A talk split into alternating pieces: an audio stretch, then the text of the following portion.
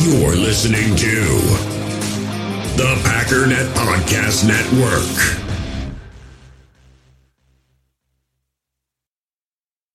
We all have smartphones, and we all know they're pretty amazing, but they also can be amazingly distracting, especially when we're around other people. So, US Cellular wants us to reset our relationship with our phones by putting down our phones for five. That's right, a company that sells phones wants us to put down our phones. And to see what we find, learn more at uscellular.com forward slash built for us.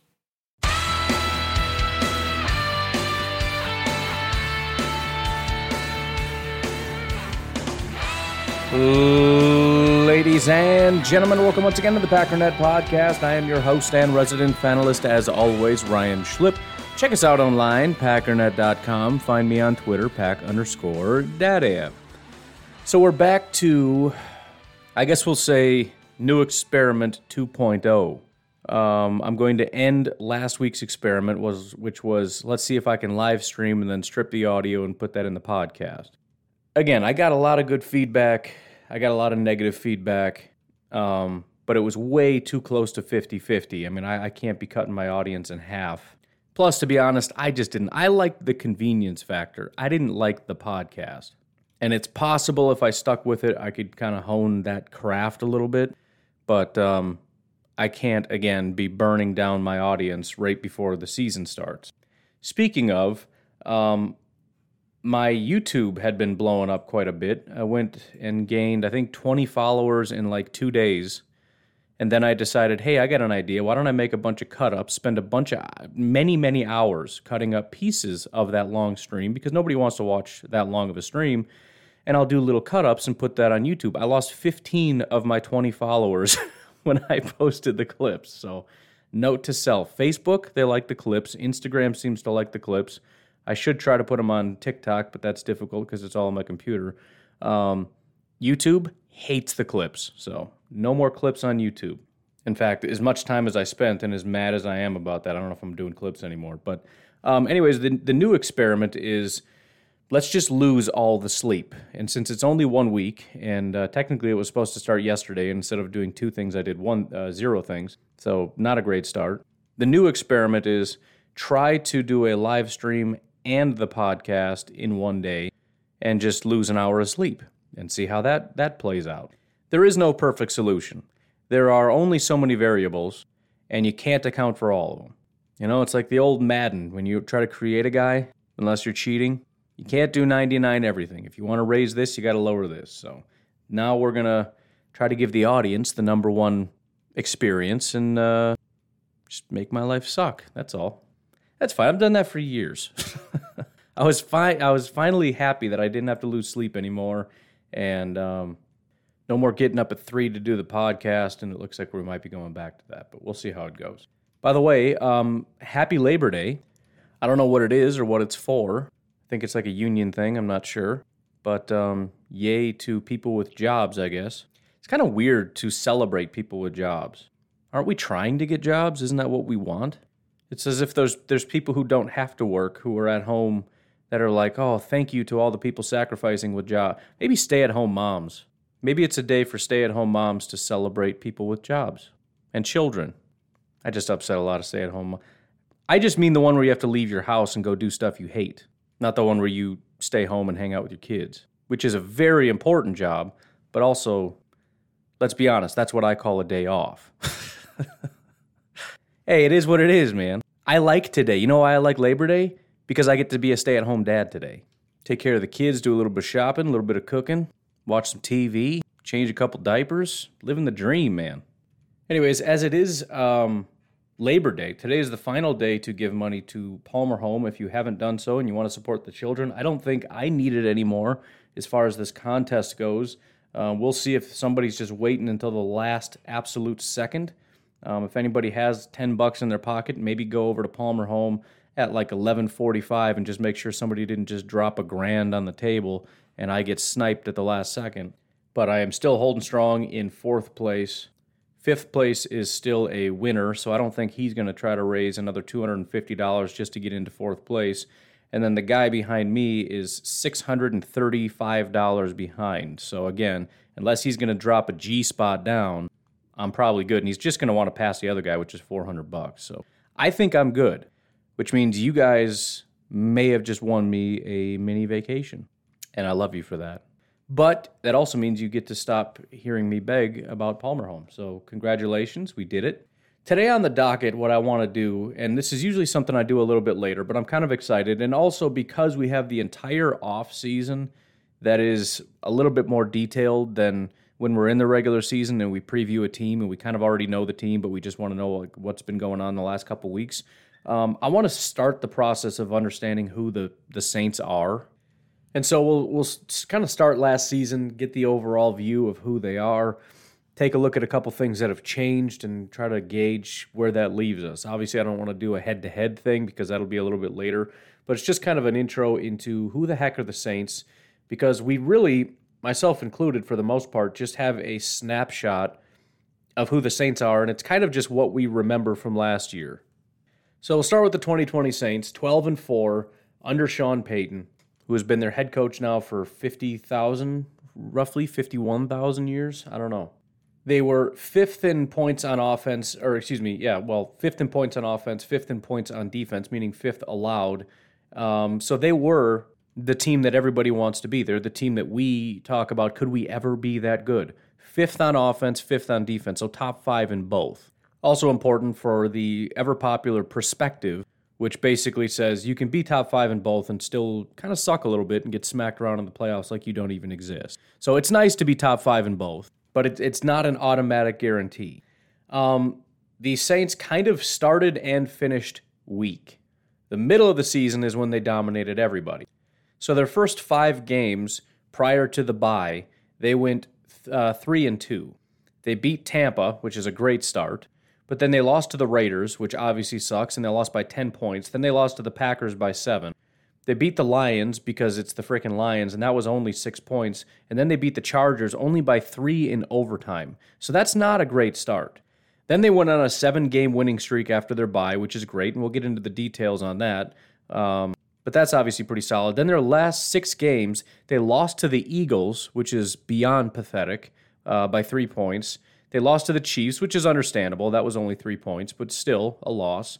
Um, they unbelievably annihilated the Vikings, 52 to 33, just thrashed them. Then they thrashed the Carolina Panthers 33 to 7, and you're kind of getting into that holy cow, this is a team that's getting hot at the right time. Then they play the Bears, beat them 21 to 9. Again, kind of a trouncing, but then they go up against Tampa and lose 20 to 30. So actually in their last 6 games, despite seeming really really strong, they went 3 and 3. They lost their first two and then they won 3 in a row and then they lost to Tampa. On those games in the middle, Carolina Panthers, terrible team, they only won by 3. Chicago Bears, terrible team, they won by 3 in overtime. Then Tampa Bay, they won 38 to 3. Tampa Bay Buccaneers they played. They beat the Tampa Bay Buccaneers 38 to 3. Then they played the San Francisco 49ers won 27-13, the Falcons 24 to 9, the Broncos 31 to 3, the Falcons 21-16, and that's when they went into their two losing games. So the Saints were kind of an anomaly. They won a lot of their games, but for the most part, you're either looking at this this game going, this team kind of sucks, or looking at them going, dude, these guys are really good. Even some of their wins you look at and go, they kind of suck, right? Again, barely beating the Lions, barely beating the Chargers, barely beating the Panthers, barely beating the Bears in overtime, barely beating the Falcons, losing to the Raiders, losing to the Packers, losing to the Eagles, losing to the Chiefs. But then you've got those crazy games where, again, 52 to 33 against the Vikings, 33-7 against the Panthers, which I don't care if it's the Panthers, anytime you beat any team 33 to 7, that's crazy. 31 to 3 against the Broncos. So it's it's really just what it seems to be is an offense and a defense that's very up and down. And sometimes when the offense and defense are up at the same time, it's the best team in football by far. And that's when you get 52, well, I guess 33 is a lot of points to give up. But that's when you get 33 to 7. That's when you get 31 to 3. But then when they're both playing poorly, which again happens because they're very up and down on both sides, you get playing the Philadelphia Eagles where the defense gives up 24 to Philadelphia, which sucks, and your offense somehow can only score 21 against the Eagles. If we kind of break it down the way that I used to like to do in season, um, just kind of looking at correlations when they win, when they lose, the offense seemingly needed to score over 30 points, which is somewhat of an overstatement, but it is also a pretty big indictment on the defense. They were undefeated only when they went 31 points or more. After that, it was kind of iffy. They were 6 and 5 when they didn't score more than 30 points. When they scored 30 points or less, they were 6 and 5. So again, top 5 defense because overall when you put it all together, they didn't allow a lot of points. But the problem is on a game to game basis, it's less than impressive. So it kind of it's not a matter of can you beat the Saints. It's a matter of what Saints team are you going to play. Because if they're at their best, and we've seen the Packers this way, this would be a, a pretty good example of let's say the 2019 Packers. You could maybe say the 2020 Packers as well, but 2019 I think was a little bit more so, where it was just wildly inconsistent. Where you would see games like going up against the Giants, and you know you'd win, but you'd be like, dude, this team sucks. We almost lost to them, or the Lions where you know we led by uh, zero points ever twice because they were both game-winning field goals at zero seconds. Is the only time we led in those games. But then there were other times when the offense would really play well and the defense would really play well, and you think this team could beat everybody. But it's the low points that you look at and go, "There's no way they're going to win a Super Bowl this year." And that again is the big difference with the Packers in 2019 and 2020. 2019, you didn't feel as good about it. 2020, you felt like something was special. The only real problem was the defense didn't quite have the same edge which did end up biting us. I know we had other issues in the NFC Championship game, notably Kevin King in the offensive line, but the defensive line kind of flies under the radar, especially since they kind of killed us two years in a row. They were useless against the 49ers in 2019. They were useless against the Bucks in 2020. This defensive line, I love those guys, especially Za'Darius, but they do not step up in those games, and that has to change. Defensively, um, again, this kind of points to a better offense than defense the defense kind of had to keep them right at about 23 points, which is standard. 24 is always, I've, I've told you before, 24 is always that magic number. That seems to be the standard number. Um, and again, the fact that the offense had to get to 31 is a complete indictment of the defense because 24 is the magic number. So this is 23. They were 1, 2, 3, 4, 5, 6, 7, 8, 9 and 0 when the defense kept them under 24 points. When the defense kept them under 30 points, they were 11 and 1. So the defense just had to do their job at a very basic level. So again, it, it's pretty clear to me, despite the fact that I do think they have a good defense, it's the fact that the defense completely fell apart at terrible times that killed this team. If you look at the games they lost, the one anomaly here is the Eagles 21 24. The offense had a terrible day. The other losses 20 to 30, uh, 29 32, 24 34, and the Packers 30 to 37. They hung up 30 points on the Packers and still lost. So the defense was the biggest weak point. Now, that's important for us going into this week because the defense is sort of the one thing I'm scared of, despite the fact that a lot of people are confident in Jameis. And to be honest, I'm starting to get worried because I'm starting to even buy into the hype, which I don't understand, but I'm starting to get worried because everyone's saying, some people are going so far, and granted, a lot of the information I'm getting, which is kind of pathetic because uh, I tried to look on YouTube for Saints people, but Saints people are so far in the weeds, kind of like me. They're talking about very nuanced stuff, like their third defensive tackle and the impact they're going to have. It's like I just want a broad look at Week One, and so I'm going to the kind of you know the Skip Baylessy types, and they're obviously going to say stupid stuff, but they're even going so far as to say that this is an upgrade over over Drew Brees because Drew Brees was so bad. But it's important because the defense is the part that I was worried about. And again, the defense did do pretty well at times. The reason they were top five is because you saw so many games like the Falcons. So let's see, one, two, three, four, five. There were six, five games where they kept the team under 10 points. So there were times when they were just absolutely dominant, usually against garbage teams uh, Falcons, Bears, Buccaneers, Broncos or excuse me, Panthers and and Broncos, but the Buccaneers snuck in there too with three points. What happened in this game? I gotta did, did Tom Brady play? Yeah, I don't think he missed any games. There you go.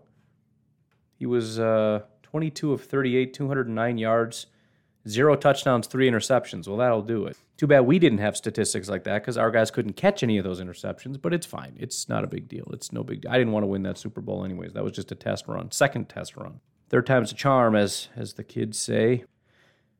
But again, the the the Packers went against the defense and didn't have a problem with that defense last week in week 3, 37 points. The biggest issue we had was stopping Drew Brees in that offense. And for all the people saying, well, Drew Brees is trash um, and Jameis is better, when he played the Packers, we saw a Drew Brees that was 29 of 36 for 288 yards, three touchdowns, no interceptions. Now, granted, that was almost entirely Alvin Kamara just losing his mind, and hopefully we can do something a little better against Alvin Kamara. Um, but 127.8 passer rating, that's pretty wild. Alvin Kamara, 13 receptions, 139 yards, two touchdowns. Um, and that's just through the air. Six rushes for 58 yards on the ground, nearly 200 yards, scrimmage yards. The good news is he was the only one that really did a, a ton of damage. 56 yards through the air is the only other uh, interesting tidbit. That was Emmanuel Sanders. He ain't there anymore. He also had a touchdown on that. Tre'Quan Smith, who I think is going to be their top receiver now. I'm not sure. He had 42 yards and no touchdowns on four receptions. So, I mean, it, it's very obviously it's Alvin Kamara is the guy we got to key in on.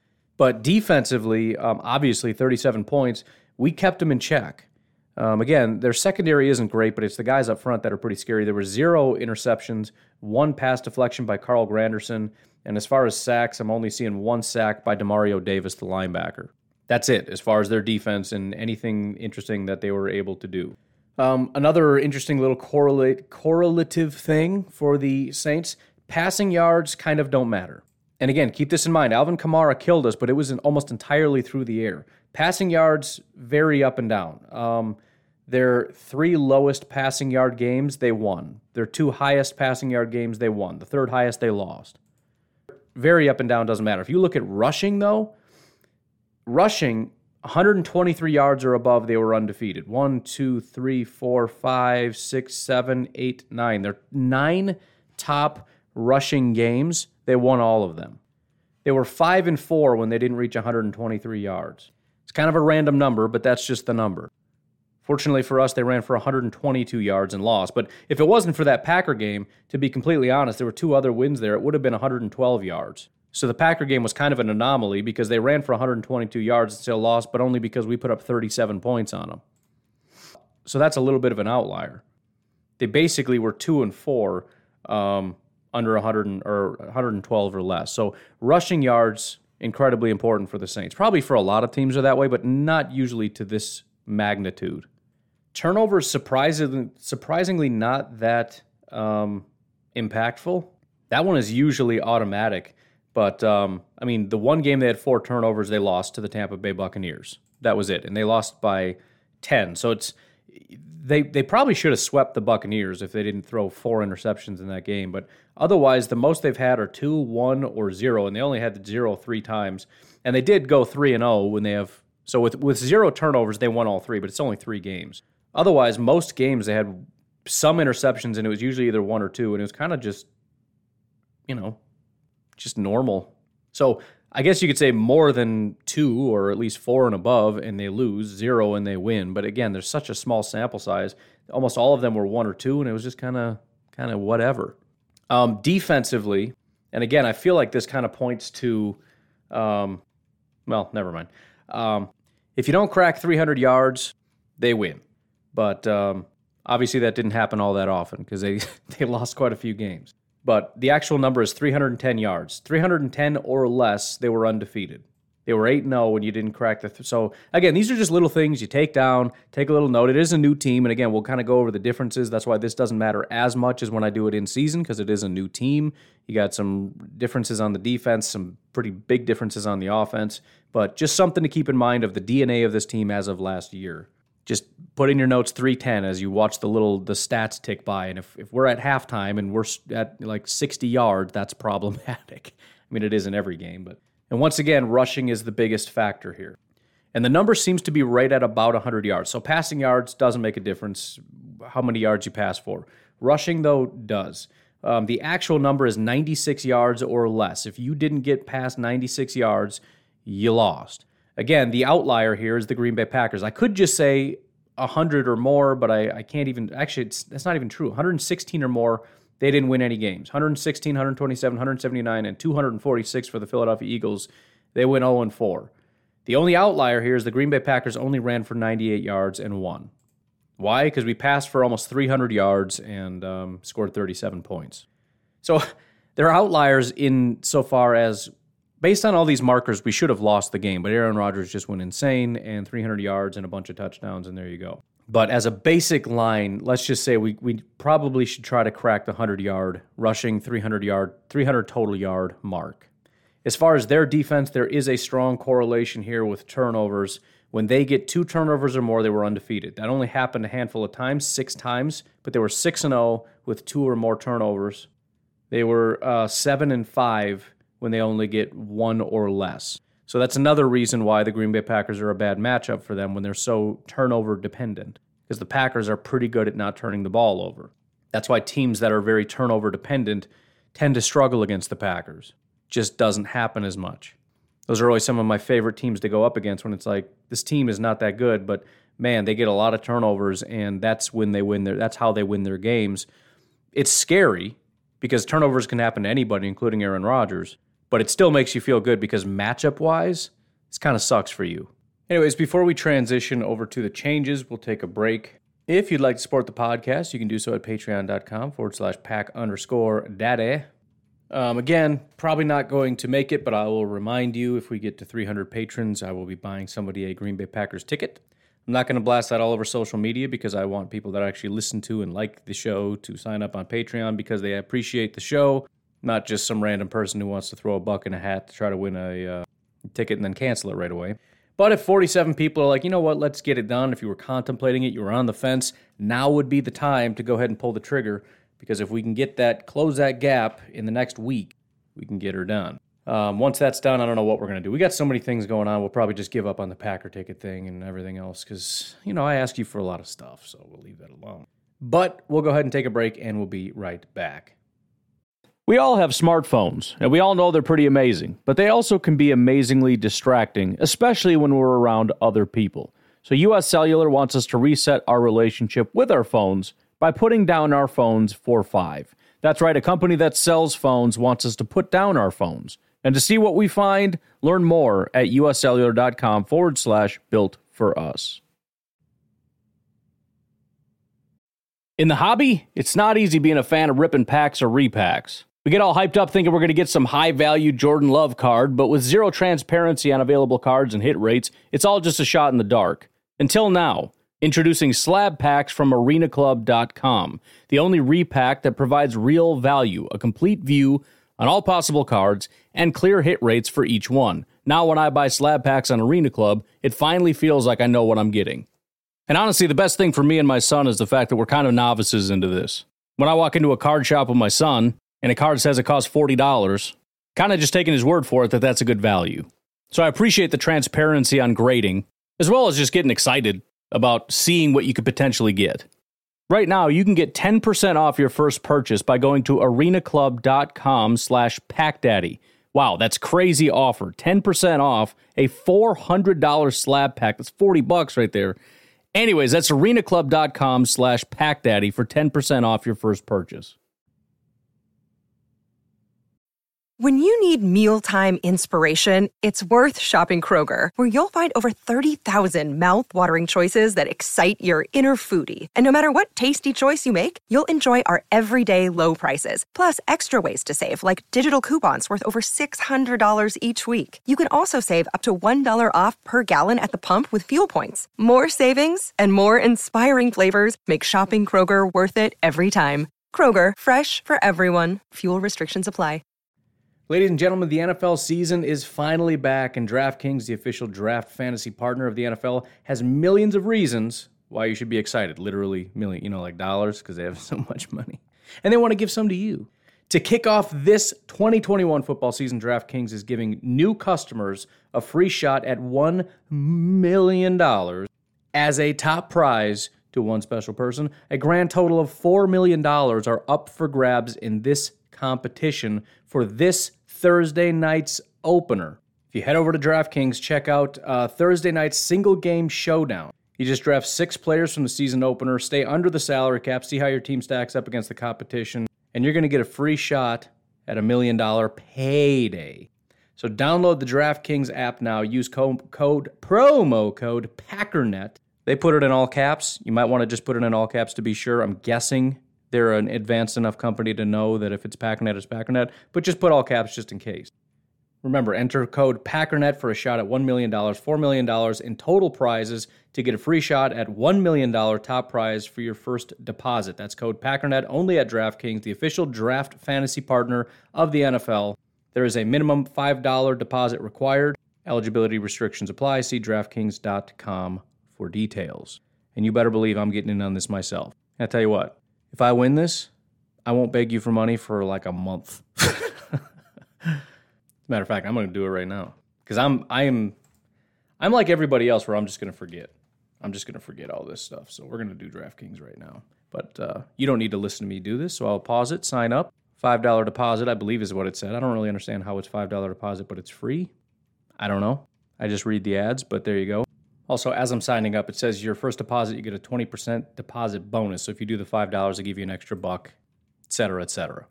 Also, and I, um, I love all my sponsors, but I'm, I'm going to be honest, I'm a little confused. It's a $10 entry fee to get into that. So it's free, but you have to deposit $5, and to get in, you need to deposit $10? I don't know. Let me just try to enter. I use promo code PACKERNET. Does that get me anything? I tried. It says I need to deposit $10. Tell you what, sign up, throw in promo code PACKERNET. I'm going to ask for clarification because I'm, I'm lost. Anyways, moving on. So I think the best way for me to do this would be to kind of just run as we usually do position by position and look at what it was, what it, you know, not just on a player basis, but the talent level of that player, and then what it is today and try to gauge what that means. But why don't we start with the obvious quarterback? I mean, you could save the best for last, but that's just, you know, that's not how that works. So last year on the depth chart, it was Drew Brees, then Taysom Hill, then Jameis Winston. That's something that a lot of people seem to be forgetting. Everybody's it's another reason why I think the whole Jameis being better than Brees thing is silly. Um, he wasn't even number two on the depth chart.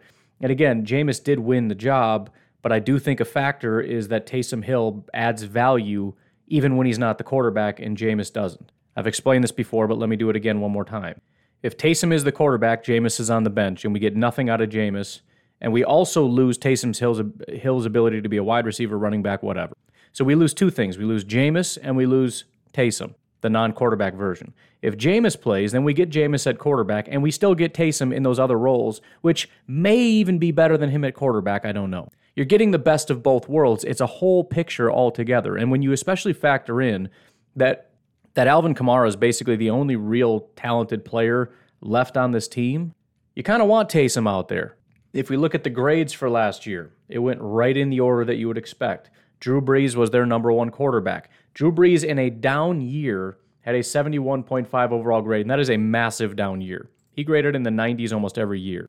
Mid 80s was, you know, about as bad as you'd get from from Drew Brees. 71.5 clearly he was it was a down year. Um, the last time Jameis graded this highly would have been 2017. He had a 73 overall grade. The year before that was a 72. Those are the only two years he's ever been better than what we saw from Drew Brees last year. Um, if we look at what all three quarterbacks did last year, because apparently we're only allowed to look at Drew Brees' down year, we're not allowed to look at how Jameis did. We have to look at Jameis' best year ever compared to Drew Brees this past year and say that Jameis is better. That's strange. So Drew Brees, 71.5, 69.5 passer rating or pass, passing grade. Um, Taysom Hill, 67.6. His passing grade was a 69.1, almost identical to Drew Brees. Jameis Winston, 43.8 overall grade, 46.5 passing grade.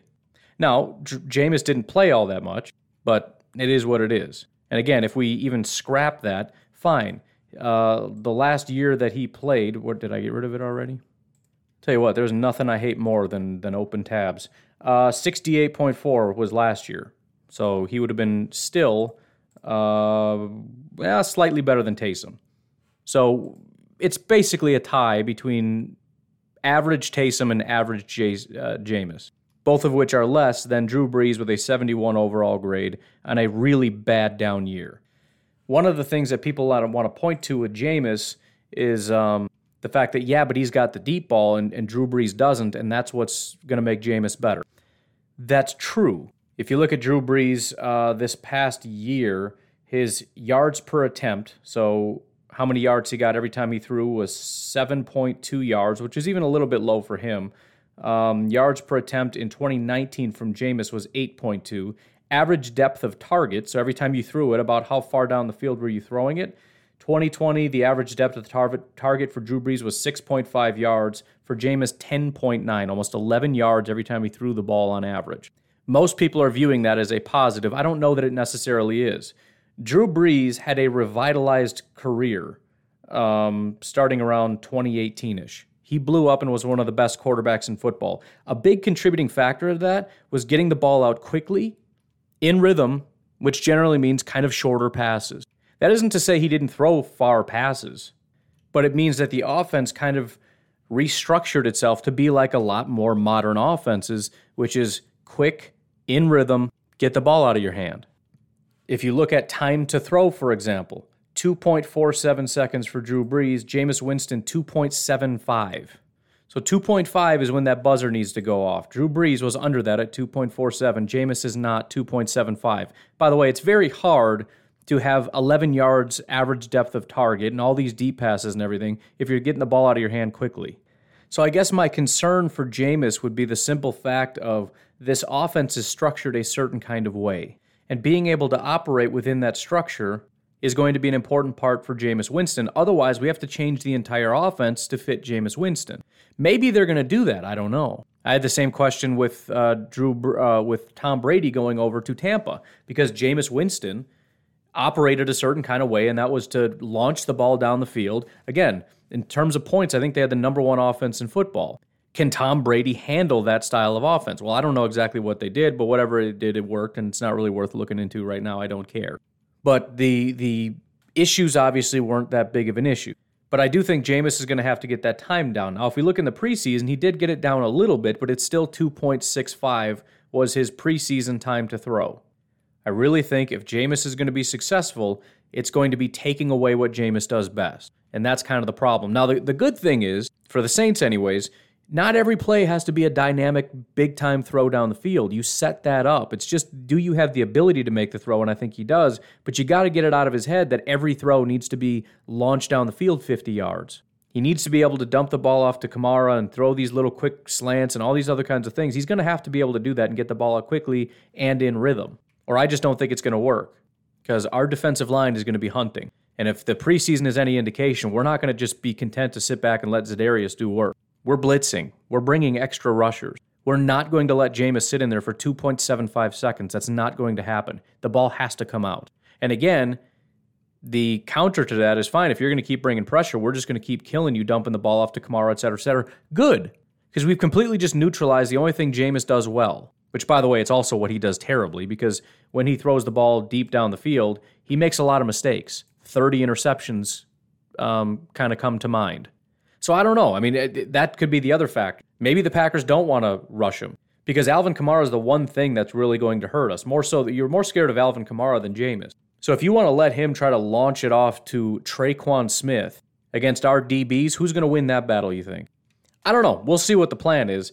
The point is, I just I don't know that I buy the hype that Jameis is anywhere even near Drew Brees, even on a down year. Maybe he is, and it is a different dynamic, and the different dynamic makes it a little bit scary. But I just I think I think we're discounting the fact that Drew Brees was so successful with this team, especially recently, not necessarily 2020, but the, the prior two to three years, became so good and had such a massively revitalized career because he went from the guy that launched it to, to uh, Jimmy Graham 50 yards down the field to a guy that distributed the ball very effectively and very accurately and very quickly. And the offense worked very efficiently that way. And now we went out and go out and get a gunslinger. It changes things. And so again, it's it's not so much that Drew Brees or Jameis Winston, it's the offensive system that was very successful. And Drew Brees aided in that by being a good quarterback. But we can't discount the offensive system running a certain way and Jameis needing to fit into that system more so than just looking at it as, well, Jameis throws bombs and now we got to guard bombs. That's that's not, you know, I don't know. And again, who who are their wide receivers? I mean, we're getting to that. We may as well talk about it right now, but it ain't great. Anyways, wide receivers, a little bit weird. Obviously, Michael Thomas is the type, the the top guy here. But even last year, Michael Thomas didn't play uh, the entire season. He didn't play against us last year. He played in week one, did not play again until week nine, uh, and then he played through the rest of the season. And he is once again out this year. Do not know for how long because all I really cared about was the fact that he's not playing. But um, also had a massive down year, probably because it was such a condensed season. And, you know, I mean, he came out cold week one, and then he came back and had one down day there. So out of three games, he's had one good game because he's constantly just starting again fresh. Then he went on a hot streak, and then he got into the playoffs and played like garbage because whatever, I don't know. But he's not playing. With that, probably not super surprising, the number one most targeted player was not a wide receiver, it was Alvin Kamara. Again, this is clearly by far, not even close, the most important guy we got to pay attention to. Now, since we're talking about wide receivers, though, the second most targeted player was Emmanuel Sanders. Emmanuel Sanders is not a saint anymore. So they don't have their number one, who they didn't have at the time either, but still, they didn't have their number one, Michael Thomas. Uh, they don't have their number two, Emmanuel Sanders. The next most targeted wide receiver is Michael Thomas because he missed most of the season. He would have been number one. Then you have Tre'Quan Smith, who would be their number three, technically their number uh, five because Alvin Kamara and Jared Cook are above him, but we're just talking wide receivers now. He had 51 targets on the entire season. He played 15 games. He is currently considered to be the lock number one wide receiver on the team. Hilariously, when I look at um, three wide receiver sets on PFF, he is their lowest graded wide receiver, but whatever. He is sort of their inside outside guy. So when you're talking two wide receivers, I believe it's going to be Tre'Quan Smith and Marquez Callaway. Um, Callaway, I think, was undrafted in 2020, so that, you know that ain't great. And then when you go to three wide receivers, Tre'Quan goes into the slot.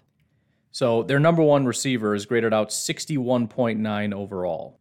To be fair, that's right about where MVS grades. So if you're really high on MVS, then they have a great wide receiver. If you view MVS properly, then you'll realize Tre'Quan isn't that great. But uh, again, 51 targets. On that, he only caught 37 passes, 533 yards, and six touchdowns is what he did for the season. Not exactly a burner, but he's got 449 speed. He was a third round pick in 2018, so you know, whatever. I would actually say he's very similar to MVS. If you look at his grades, he's rated about 60 every year. Um, if you look at his the entire season, it's mostly bad games with a couple good ones mixed in that that bring him from a 50 to a 60. He he is kind of MVS, just not as fast and not as tall. So the Saints are kind of like if we had MVS as our number one wide receiver. There you go. After that, the most targeted guy they had is a man by the name of Deonte Harris. Uh, he played in 11 games, 33 targets, 28 receptions, 268 yards, and a touchdown. Um, after that, you got Marquez Callaway. By the way, Harris had an 80 overall grade, so didn't play quite as much, but he's kind of a, I guess, unsung player on the team. 2019 undrafted free agent. Um, 2019 he had a basically a 70 overall grade. 2020 basically an 80 overall grade he was targeted more than um, than Callaway was. So I don't know. But then you got your third guy, Callaway, 24 targets, 21 receptions, 213 yards, no touchdown. That's their wide receiver group. I mean, they got some other guys. They got uh, Juwan Johnson, uh, a few other people here. Actually, I don't even think he's on the team anymore. But Lil Jordan Humphrey, who was a big, tall guy from, I think, Texas that hasn't really done anything. And then Mr. Ty Montgomery. So there's that. But that's it. Tre'Quan, Marquez Callaway, and Deonte Harris are their top guys. Lil Jordan Humphrey is there, and then Ty Montgomery, for old time's sake, is going to be hanging out as well. Not by any stretch an elite unit. So to be clear, what we've talked about so far, we have a quarterback who has lost his job because he wasn't good enough to be a starting quarterback, went to be a backup, nearly lost his job to Taysom Hill, has been perennially an average quarterback, meaning he grades out in the 60s literally every single year. He's got a big arm, makes some big throws, but he also makes dumb throws. He's about 50 50 between that was a really good deep ball, tight window pass, and that was an interception. What the heck are you doing, stupid? So that's their quarterback. Their wide receivers um, are kind of like their number one is our number three, sort of thing. They don't have anybody, I would say, even on the level of Allen Lazard. Debatable, but kind of where I would put that. And uh, that's that's that. Running back though, obviously Alvin Kamara, uh, followed by Latavius Murray. That's the unit last year. That is still the unit this year. That is still a pretty prominent, pronounced group. That's pretty solid. No change, so we don't really need to look too much into it. Offensive line, uh, left left tackle is still Terron Armstead. Uh, left guard is still Andrus Peat. The center is still Erik McCoy. Right guard is um, Cesar Ruiz, which I think it was last year. Maybe he just didn't take over until later in the year. Let me look one second. Yeah, so I was looking a little earlier in the year. I should move that forward a little bit. Um, so that's still Ruiz. And then right tackle is Ryan Ramczyk, who is still there. So it's the exact same offensive line. No real change other than, again, Ruiz. And uh, Terron Armstead did go out at the end of the year but that was their starting left tackle and still is. Uh, Terron Armstead at left tackle is a very good football player. Um, he's not David Bakhtiari, but I would say he's at least Bryan Bulaga. You know, back when Bulaga was was with us and was real good. He's just solid, and he's solid every year. He is 30. Did have a minor setback with an injury. It looks like he was only out a couple weeks, uh, 12 and 13. Maybe one of those might even been a bye. But uh, overall, he allowed three sacks, eight hits, eight hurries, 19 total pressures. So again, nowhere near on the level of David Bakhtiari. Bakhtiari allowed nine pressures on the entire season, one sack, zero hits, eight hurries. But Terron Armstead's a good football player, as is Ryan Ramczyk. Ryan Ramczyk is a younger guy. He's 27 years old. He's had four really good years. His worst year ever was 2020. He had basically an 80 overall grade. Um, he only allowed two sacks and two hits, but 23 hurries is kind of a lot. So um, I don't know exactly what the issue is with him. I mean, that clearly is the one thing that's kind of holding him back because I guess inconsistent is going to be his issue because you look at a lot of these games, he does a fantastic job. Overall, 75 overall grade. Usually he does better than that, but he's got some games where he just completely falls off. He's got a 46, a 56, a 59, a 59, you know, pass blocking grades. Um, games where, you know, against Kansas City, he gave up five pressures. Against the Chargers, he gave up four pressures. So he's in general very good across the board, but he just there's some inconsistencies there with him. Again, by comparison, only one guy on our team gave up anywhere near that, and that's Mr. Billy Turner, who gave up 30 pressures. Ryan Ramczyk gave up 27. The next highest on our list was Lucas Patrick. He gave up 21. But, anyways, despite the tackles being a pretty good tackle duo, again, it's not Bulaga and and um, and Bakhtiari good, but it's a solid unit. The interior, though, is where they've got some problems. Andrus Peat last year, 61 overall grade. Uh, McCoy at center, 69 overall grade. And Ruiz, 53.8. So Peat, and, and keep in mind, again, the second most pressures given up on this entire team was 21. Billy Turner's the only one that threw everything off with 30 pressures he gave up. But Andrus Peat gave up 29 pressures at left guard, four sacks, 10 hits, 15 hurries he gave up on the season. At center, McCoy gave up 15 total pressures, one sack, two hits, and uh, 12 hurries. Remember, centers generally don't give up as many pressures. I think, what did Linsley give up last year? It was something just completely stupid. Uh, Corey Linsley gave up seven total pressures on the entire season one sack, two hits, four pressures. That was it.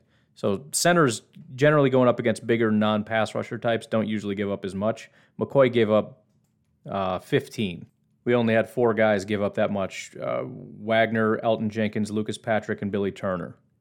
And then our boy Ruiz with a 53.8 overall grade um, also gave up 27 pressures. So their entire offensive line, for the most part, gave up more pressures than everybody on our team except Billy Turner.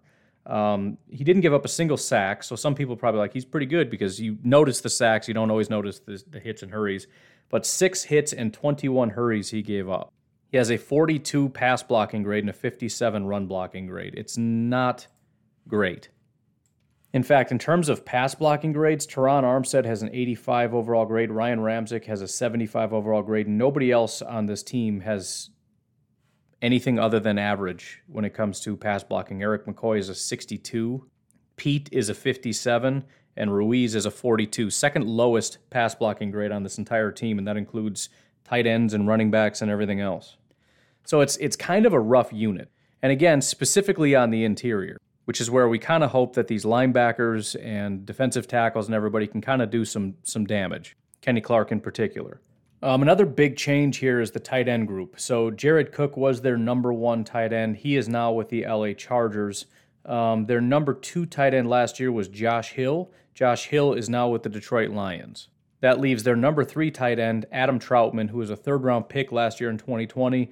He's now getting the starting nod, right? You, you, you kind of had your redshirt year, you learned from one of the greats. Now we're expecting big things from you. To his credit, um, he was the second highest graded run blocker on the entire team 246 attempts at run blocking, 87 overall grade. His pass blocking, not quite as good, only 31 attempts, average at that, but absolute freak of a run blocker at six foot six, 253 pounds. Um, let's see. No sacks, no hits, two hurries. Again, not a lot of pass blocking, but the run blocking was on point. As a receiver, um, only 18 targets, 16 receptions, 175 yards, and a touchdown, though, on those limited opportunities. That's almost 11 yards per reception. So it's kind of, it'll be interesting to see what Trautman's got. Uh, again, he was kind of buried on the depth chart. He was number three, but it seems like when he had his opportunities, he did a pretty decent job. So kind of an X factor there with Trautman to keep an eye on. Uh, behind them, Nick Vannett, Garrett Griffin, and Juwan Johnson for those that are interested. Defensively now, starting with the defensive tackles. Um, last year, the group um, on the inside, David Onyemata, sort of their number one defensive tackle, 88.8 overall grade. As I said, they've got a pretty stout defensive line. It all started, um, I won't say it all started with him, but he was the uh, the most snaps, 666 snaps on the inside, 49 pressures on 428 attempts, so slightly above 10%, but seven sacks on the season. Again, those are PFF sacks, so if you look it up, it'll probably be less because they count half sacks as full sacks. Got a lot of people mad at me about Rashan. He didn't get nine sacks, he only had five. No, he had nine times when he tackled the quarterback. Some of those times there was somebody else there also tackling the quarterback. Um, after that was Sheldon Rankins. 472 total snaps, 26 pressures on 292 attempts, three sacks, so not as prominent in that regard. Here's the situation though. You you probably recall that part of the reason that I was shocked about the line isn't just the quarterback, but the amount of people that are injured or out for various different reasons, including a kicker and some other people. David Onyemata, who is one of the reasons their defensive line is so dominant, is out for the first six games of the season.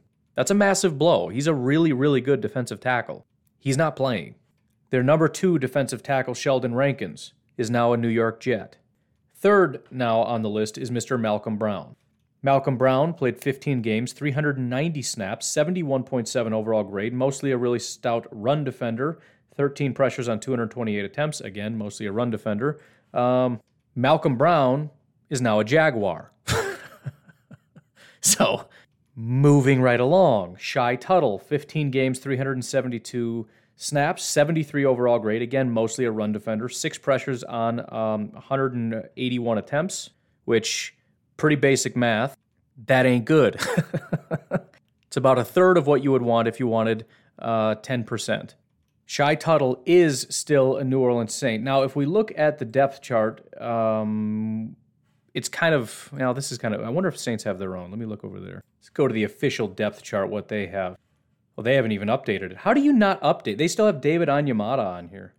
Oh, I guess it's because he's suspended. He's not gone. So okay. But Shy Tuttle they have listed as third team, as does Ourlads. So clearly this is not their favorite option. And if you look who's next to David Onyemata for first team, it's Mr. Malcolm Roach. Malcolm Roach is next on the snaps list. So the everybody that was on their defensive line is basically gone. Shy Tuttle got 372 snaps. He's probably only going to be playing because they don't have very many defensive tackles left. But Malcolm Roach is going to be apparently the main guy. Malcolm Roach was the lowest graded player they had on their entire defense last year. On their entire defense, Malcolm Roach had a 35 overall grade, um, six pressures on 128 attempts. So we're looking at 5%. He had zero sacks on the season. Um, he's 6'3, 290, by the way. So pass rush is what you want him to be able to do. He can't do it. He had a 37 overall run defense grade, probably because he's 290 pounds. So this guy is terrible. He was a 2020 undrafted free agent. He is now their starting defensive tackle. So this went from being a really stout interior defensive line to being what the heck is this? Second team, get this, and I used to love this guy, so I don't I don't mean to hate on him, but this will make you chuckle a little bit. Second team defensive line. You know who their top guy is here? Christian Ringo. I really liked Christian Ringo when we had him, but kind of in that way that you like a guy that you know is never going to be great, but you just you like his his hustle and his grind, and he does a couple good plays once in a while. Christian Ringo is going to be starting for this team. So just to get caught up on things, um, 2016 he was with the Green Bay Packers. Uh, he played 77 total snaps, had a 68 overall grade. Not bad. Again, I kind of like the guy. Then he went to Detroit in 2017, 54 overall grade. 2018, he played for Dallas and Cincinnati. 2019, he dropped off the planet. 2020, he didn't play either. 2021, starting defensive tackle for the New Orleans Saints. Again, can anybody explain to me why we're only four and a half point favorites in this game? I mean, listen, they got more guys, but what are we even talking about? They also got Albert Huggins. Whatever. I, I don't even care anymore. This is this is the worst defensive tackle group. Now, I'm not going to say defensive line, but the defensive tackles have completely. De- now, when Onyemata comes back, that changes, right? Not entirely because it's still just one guy and it's still worse than our group. But remember how, and this this is a, a cautionary tale for the Packers, who are basically following right in line with the Saints. But remember how they were kind of doing all this one last hurrah thing and they were destroying their entire salary cap um, in hopes of kind of having one last run and then they missed and now Drew, now their quarterback's gone and they have to cut a bunch of people to be able to get under the salary cap. That's where they are right now. The Saints, as much as we want them to lose desperately, we need to kind of privately, secretly be cheering for them after week one because we're kind of looking at the 2022 Green Bay Packers when we watch the Saints. so we would like to win and then watch the Saints go on to have great success. Best case scenario. Because it's making me nervous. But it was always going to be because they, I mean, and listen, they've been doing this for a long time. The Packers for one year have been like, eh, let's throw caution to the wind and go after that. The Saints have been pushing out money for like three years now, trying to get Drew Brees one last, one last ring. Anyways, off the edge, Cam Jordan and Trey Hendrickson and Marcus Davenport and Carl Granderson are the guys that they had last year. Cam Jordan and Marcus Davenport are still there, and they're both very good. Last year, Cam Jordan um, played all 18 games. He's one of the very few that actually did that. 84.6 overall grade, 86.3 against the run, 75.3 grade as a pass rusher. Um, only had eight sacks, which I say only. That's not bad, but you would expect more. But 61 pressures, 572 attempts. He had a good year and he's very stout against the run. Now, the good thing here is he's not a super unbelievably elite pass rusher. He's a good pass rusher, but he's not a, a, a you know, never seen it before kind of pass rush. He's the kind of guy that you can kind of handle. And then you say, well, he's really good against the run, which is problematic, but look at all the other holes. The defensive the defensive tackle group is going to be problematic when we're talking about stopping the run because a lot is going to be put on Cam Jordan's shoulders. And he's very, very good at it. Make no mistake. And they've got Demario Davis, and their safeties are very good against the run. So they're going to have to come up and support, but still. Marcus Davenport is um, actually Trey Hendrickson was next up on the list as far as snaps last year. But Trey Hendrickson, I believe, is gone now. So the guy that they probably want to take over that spot, the reason Trey Hendrickson is even gone to begin with, is Marcus Davenport. Marcus Davenport did take a step. Um, basically, a 70 overall run defense, so he's good at that. 37 pressures on 287 attempts, which is fine. He only had two sacks, so kind of flying under the radar a little bit, but the pressures are on point. I mean, he's nearly 13%. I don't know why they didn't really convert to sacks very often, but he was disruptive. He was very disruptive. So, bottom line is, it's it is a good group. Even Granderson, who's their third guy, is at about 10%. He had five sacks. He had 19 pressures on 194 attempts, right at 10%. And when you factor in the guys that we have, we have Elgton Jenkins at left tackle, which love him or not, nowhere near David Bakhtiari caliber. And then you've got Billy Turner, who sometimes isn't terrible, but sometimes is terrible. Again, as much as everybody wants to say he's the greatest in the world, second most pressures given up was 21. Number one was Billy Turner giving up 30. He also single handedly is the one that gets wrecked in these games against, for example, the 49ers and the uh, Buccaneers the next year. He's the, the one factor that's just a constant, whatever. Just saying, hopefully he has a good day because that can be concerning. Um, at linebacker, a lot of it is the same. Demario Davis is their absolute stud linebacker. He's still their stud linebacker. They did they do still have Kwon Alexander, who they brought in, a guy that I'll never understand the hype about Kwon Alexander, but he is very very fast, so he does the very very fast linebacker type stuff. It can be useful. For example, he did have four pass breakups, so that's something. Uh, 66.6 coverage grade. He's terrible against the run, but he's you know he's a small little guy. And then they have Kaden Elliss, who's listed as next man up. So Zach Baun is not there anymore. Alex Anzalone is not there. So it was Demario Davis, Alex Anzalone, and Zach Baun were sort of the, the top three. Um, Kwon Alexander has been brought up, and again, Kaden Elliss was brought up to fill those two spots. Kaden Elliss was the uh, second lowest graded player on the entire team. He didn't play very much, but that doesn't really work to his advantage. Uh, the fact that, well, he didn't play at all. Well, that's still not good. I believe he was a seventh round pick last year. Let me check here. He was a seventh round pick in 2019 um, out of Idaho, the Idaho Vandals, but he didn't play in 19. If you want to know how rough of a start he had, so he played week one against Tampa Bay, played three snaps, not much happened. Uh, played week three against Green Bay, played uh, Chicago in the wild card game. One target. It was in the Packer game. Only one time has ever has a quarterback ever thrown at him. One target, one reception, one yard, one touchdown. Aaron Rodgers saw that guy walk onto the field and they're like, "Oh, here's our touchdown right here," and we got it. And they pulled him off the field.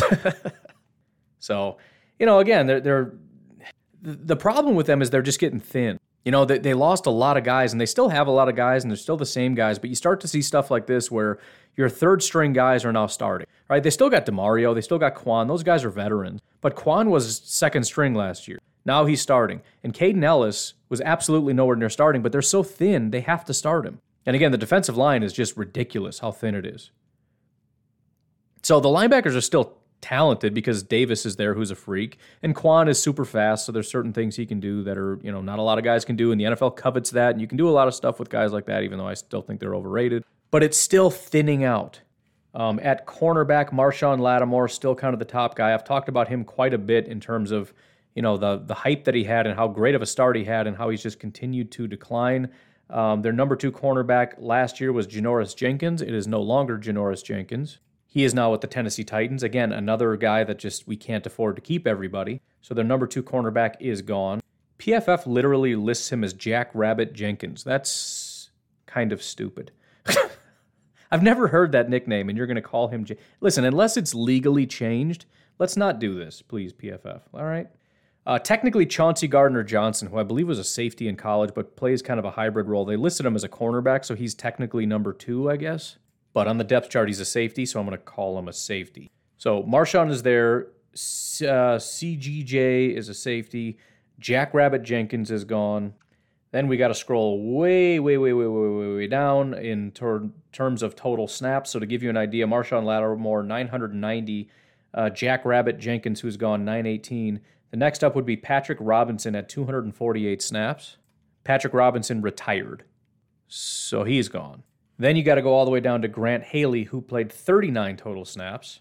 He's still on the team, but uh, they have him listed as a third team guy. So what they have right now is, um, by the way, I want to make sure that we're not confused on this because Janoris and Malcolm were both on the Saints. Janoris is now a Tennessee Titan. Malcolm Jenkins is still there. Just in case I say it wrong, that's the reality.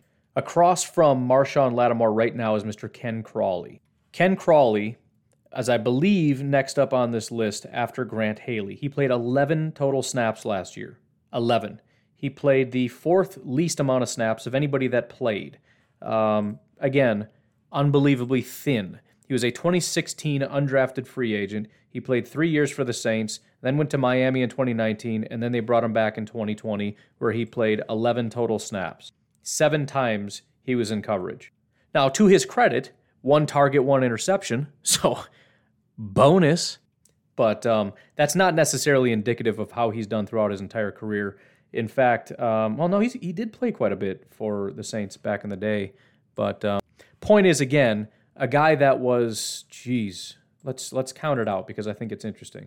One, two, three. He was fifth on the list last year, is now number two on the list. A guy that played 11 snaps is now the number two corner. Again, are you, are you getting the picture? They're, they're just getting by very, very thin at a lot of positions. And again, this is entirely because of how bad the salary cap was for them. Cautionary tale once again, but we won't talk about that. Now, they did bring in Paulson Adebo. I don't know, maybe Paulson Adebo is going to be starting instead. That's entirely possible. The Saints' official Ourlads website does not have Paulson Adebo as the starting guy. They have Ken Crawley, but maybe Adebo does get the job. If you're wondering how he looked in the preseason, he did not play week three. Did he get hurt or something? Just want to make sure all the information is correct. No, nothing. The last note here that I can see is he ran a 4.4240. Anyways, he did not play week three, which could be a sign that he is going to be starting. But but he played uh, week one and week two. He had a 46 overall grade week one, a, four, a 72 overall grade in week two, nine targets, six receptions for 46 yards. Uh, he didn't give up any touchdowns, but had no picks, no pass breakups, 78.9 passer rating when targeted overall. So pretty average, not a lot of time starting. Um, I would I would guess that they're going to. If I had to guess, I would guess they're going to be starting with Mr. Crawley instead of Adebo. But I could be wrong. I mean, Crawley's been there and he played like 900 snaps for the Saints just like three years ago. So this guy has played for this team a lot. He might not be very good, but he's very experienced in the system. Um, and again, Adebo didn't even play at all week three. He didn't have very many opportunities. He didn't do super well in those opportunities. I don't know if you're going to throw him to the fire week one against Aaron Rodgers. Either way, I'm fine. You got one guy that's pretty bad at football that's going to be out there as your number two. You've got another guy that's going to be out there with zero experience. And either way, Aaron Rodgers is going to be picking on whoever that number two guy is. Uh, by the way, Marshon Lattimore, I've said it a thousand times, but very, very strange situation. I was a huge fan of him, as most people were, coming out of college for Ohio State. He was round one, uh, 11th overall selection, 4.36 speed. As a rookie, he had an 86.1 overall grade. He came out just firing, looked great. Took a step back in 2018, 77 overall grade. Took a step back again, year three, 65 overall grade. And then last year, a 59 overall grade. He has gotten worse every year.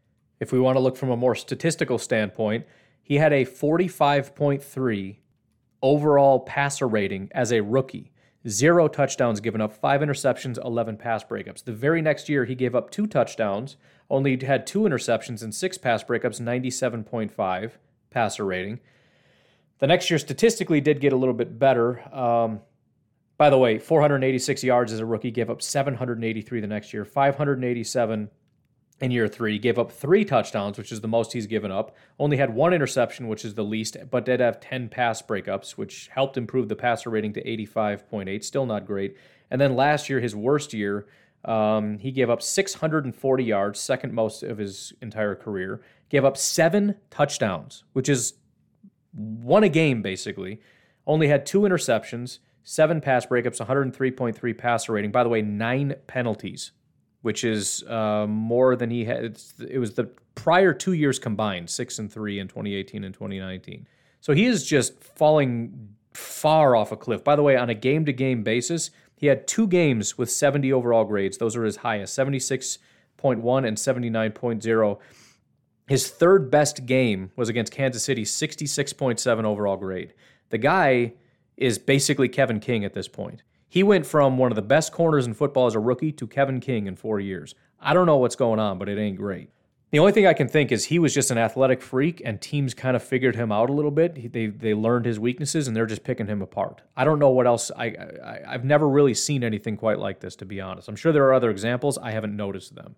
So that's their corners. Marshon Lattimore, who is getting worse every single year. And then uh, number two guy that I just I have no idea what the heck's going on in the slot. I believe is Chauncey Gardner Johnson, who again is a safety, but I believe he's a safety slot hybrid. So when they come out, when we come out in three wide receiver sets, they're going to bring uh, CJ out there is what I'm going to call him.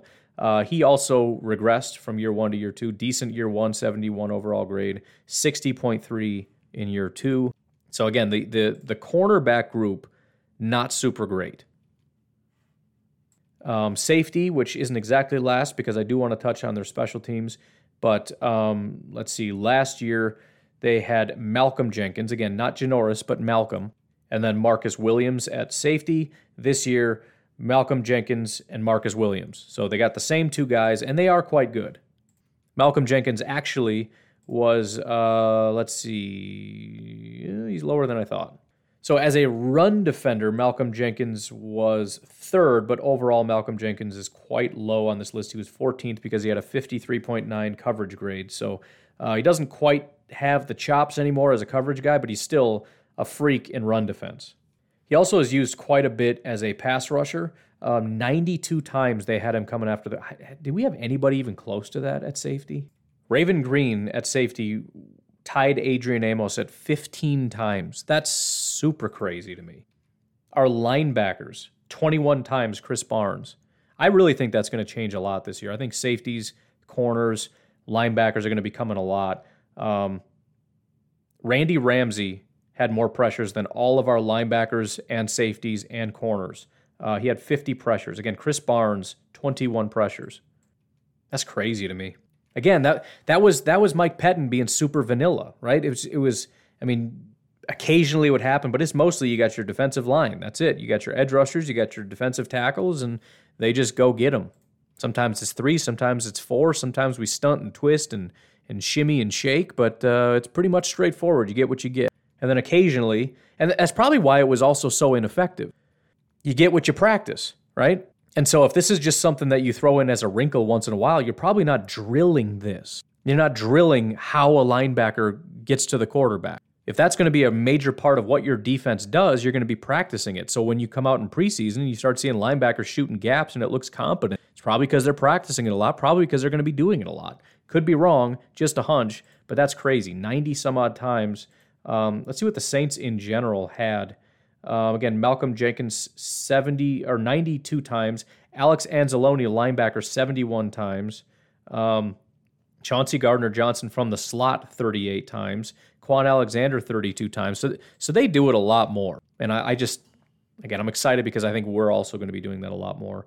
But um, that's kind of where he comes in. He's he's a good pass rusher, got a like 20 pressures, and a real good run defender.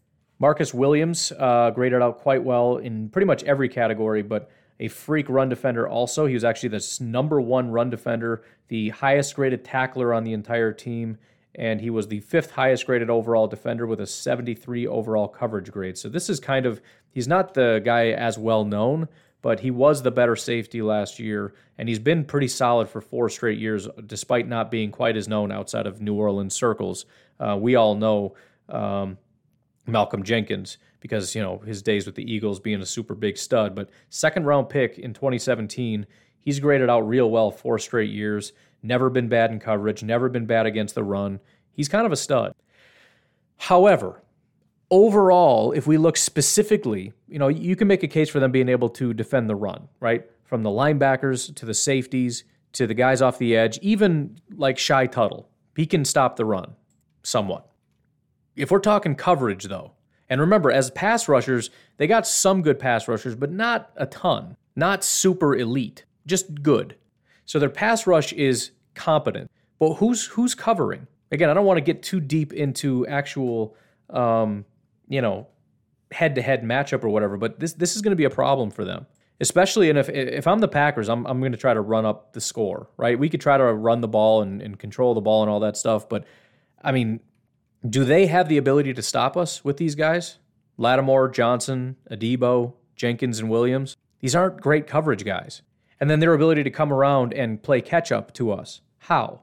I mean, they got Kamara. That's true. Other than that, what do they got? Nothing. Why don't we look at DraftKings real quick? I'm just curious. Can I even bet? Maybe DraftKings isn't the right place for that. Try to get them included, but they do a lot of this uh, drafting stuff. Here we go. They got a sports book. So they have the Packers, yeah, minus four. So, okay, okie dokie. Also, they don't have a kicker anymore. Their kicker, uh, Wil Lutz, uh, let's see, Saints Wil Lutz could miss at least eight weeks after core muscle surgery, so they lost their kicker as well. Apparently, that means they will be going with Aldrick Rosas. Suffice it to say, he's not as good.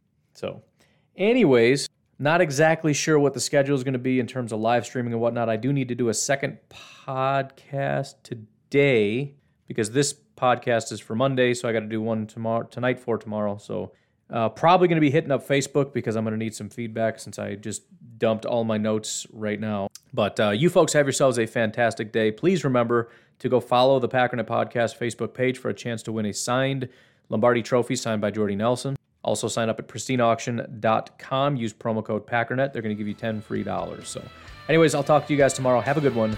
Bye bye.